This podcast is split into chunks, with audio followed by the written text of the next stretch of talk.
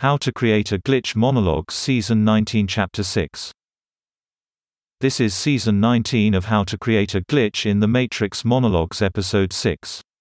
In this episode, we will be exploring ways of expanding our consensual reality. In the episode before last, we talk about how direct ground, or faith, involves or permits the expansion of one's consensual reality. However, we failed to properly explain the how. I will endeavor to do so with this podcast. Action based upon faith involves the projection of an expectation of an event which is nominally outside your control. This may come in two forms. First, it may be an expectation about some event or occurrence in the environment or in a human system. Second, it may be an expectation about another actor, regarding whom you have no control or influence. For the fulmination of the first type of expectation, there must be a recognition that supposition, what is meant by faith here, that is, the positing of some future prediction, grounded by nothing more than the force or propulsion of one's reliance, makes it more probable. There are many passages in religious texts which verify this. We have all heard the famous statement in Matthew 17:20, and he said to them, because of your meager faith. For truly I say to you, if you have faith the size of a mustard seed, you will say to this mountain, move from here to there, and it will move, and nothing will be impossible for you. This again, to return to the podcast before last, describes a kind of faith which moves mountains, but yet is unhinged, unattached, undirected, which has substance only as a propellant. It is a faith in and of itself, not yet a faith in a God. And thus, the point made by the many miracles of Jesus is one of boundless faith dominating the substance of being, inserting faith itself into the machinery of reality.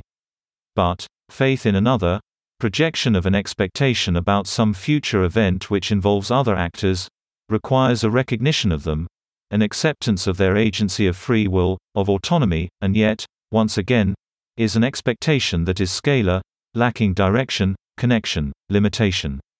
It is the propulsive faith, the projected faith, supported only by one's reliance upon it. Such faith or direct ground, or supposition, recognizes that an expectation of some future event will occur even though there is no logical reason for it to occur. Thus, faith expands or sews together two consensual realities rightly because it recognizes the all in all in us, the God consciousness, which suggests that we comprehend the minds of each other, even over great distances, or over time. Faith of this kind is tantamount to a recognition of the all in all principle.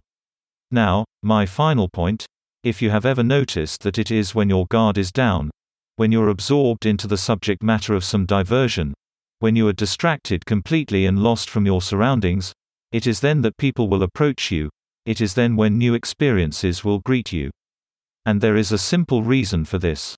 The loss of self consciousness is the contraction of your consensuality, which is infiltrated with your judgments, as explained in an earlier podcast, that is the limitations you put on others entering your consensual reality.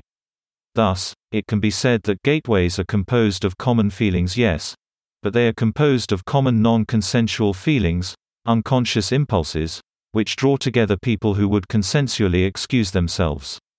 And the reason again, is that in this distracted state, your impulses are withdrawn from your environment and fixated on some narrow substrate of experience. In effect, by immersing your subjectivity into some substrate, through the willing suspension of disbelief, you attain a God consciousness created by the mere fact of your authenticity in that moment. For in that God consciousness, free of any limitation, free of your consciously held self attributions, you attain a freedom from your own judgment, which is far more limiting than your judgments of others. Thus, in this state you are eminently approachable, your impulses are cast into the fabric of some substrate rather than the world around you. As you lose yourself, you will find yourself, and others will find you too. That's the end of the podcast for today. If you enjoyed it, please like, comment, and subscribe.